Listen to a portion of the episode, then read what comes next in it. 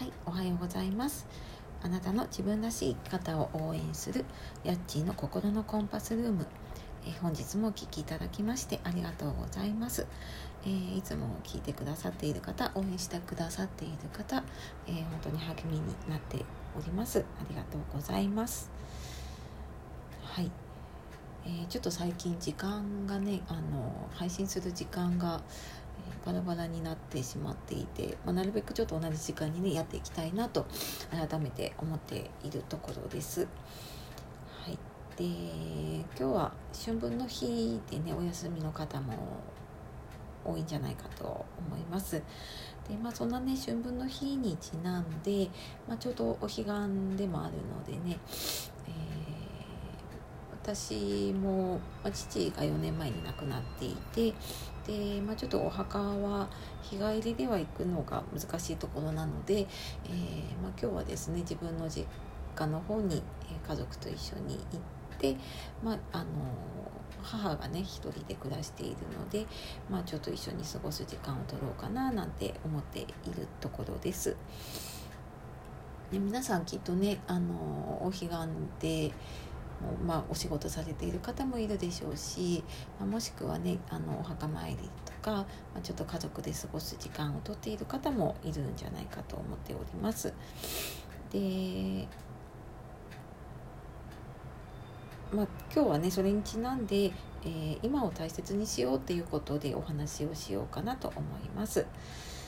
はい、でこの話をねしようかなと思った時に、私は、まあ、普段介護とかの仕事をしていて、まあ、あのライフワークでね就活とかエンディングノートの活動もしていて、まあ、その中で知ったん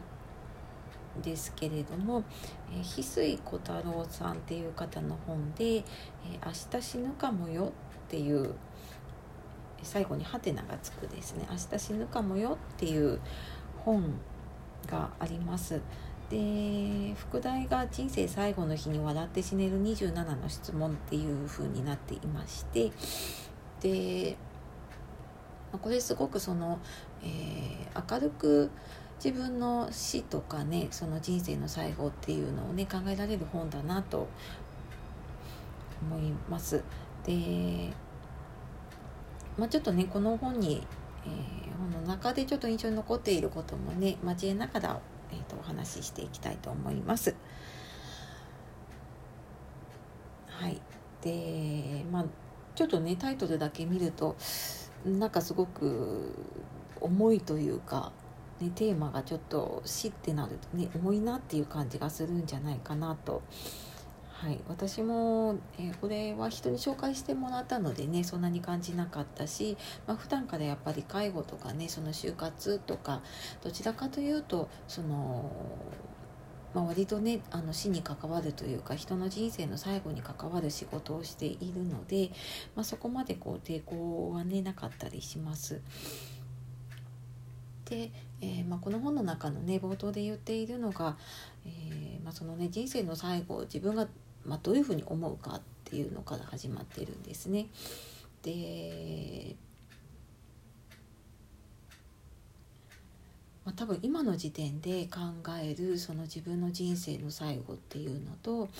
えーとまあ、例えば10年後20年後30年後って経った時に考える自分の人生の最後ってきっとね違うかなと感じています。うんまあ、今私ね40代なんですけれども、まあ、平均寿命まで生きるとすると多分、まあ、今まで生きてきたのの倍ぐらいは生きるようなね計算になります。でそう思うとあまあやっぱりまだまだ先のことなのかなって、うんまあ、数字だけ見るとねそんな風にも思ったりします。ででもこれがねやっぱり20年30年経った時に、まあ、自分がね60代とか70代ってなってきた時ってやっぱりすごく身近になるんだろうなって、ね、思いますね。で、まあ、これがね、えー、と90歳以上の方でその、まあ、何をねしておけばよかったですか？って、まあ、あのどんなことに後悔すると思いますか？みたいな質問をした時に、えー、90%以上の人がもっと冒険をしておけばよかったっていうねそんな風に思うっていうことがねあの書かれています。でまあこれはね実際にその時になってみないとまあ、分からないとは思うんですけれどもただまああのきっとね自分なりにうん自分の好きなことやってきたなとかうんなんか自分がねやりたかったことに対して、まあ、後悔がそんなにないなって思えるような生き方をできるとねあのきっとこういう後悔ってなくなることはないかもしれませんけどもでも、うんま、後悔少なくって、まあ、どちらかというとね満足度が、うん、少しは高くなるんじゃないかなと思います。でですね、まあ、あとこの中で出てくるのがあと何回自分はね桜が見れるんだろうっていうちょうどね今の時期に、えー、ちなんだ話なんですけれども、まあ、自分がねこの先の人生でまあ、普通に今は桜を見てるんだけれどもあと何回見れるのかなって、ね、あんまり考えたことがないんじゃないかなと思います。うん意外とでもねこれやっぱりあの日本人なのでね、えー、まあ、桜を見るっていうのがすごく分かりやすくって、まあ、1年に1回っていうのがねすごく分かりやすいんですけれどもこれを数にしてみるとえー、意外とで例えばあと40年生きられるとしたら、まあ、あと40回なんですよね。まあ、それが40回も見られるって思う人もいればうん、まあ、あと、まあ、40回も見れないかもしれないなって思う方もいるでしょうし、まあ、それによってねじゃああの、まあ、それまでに自分がね、えー、どんな生き方をしていったらいいかとかうんっていうのがねあの見えてくるんじゃないかなって、まあ、普段私もその、ね、人生の最後に向かい合う仕事をしていて、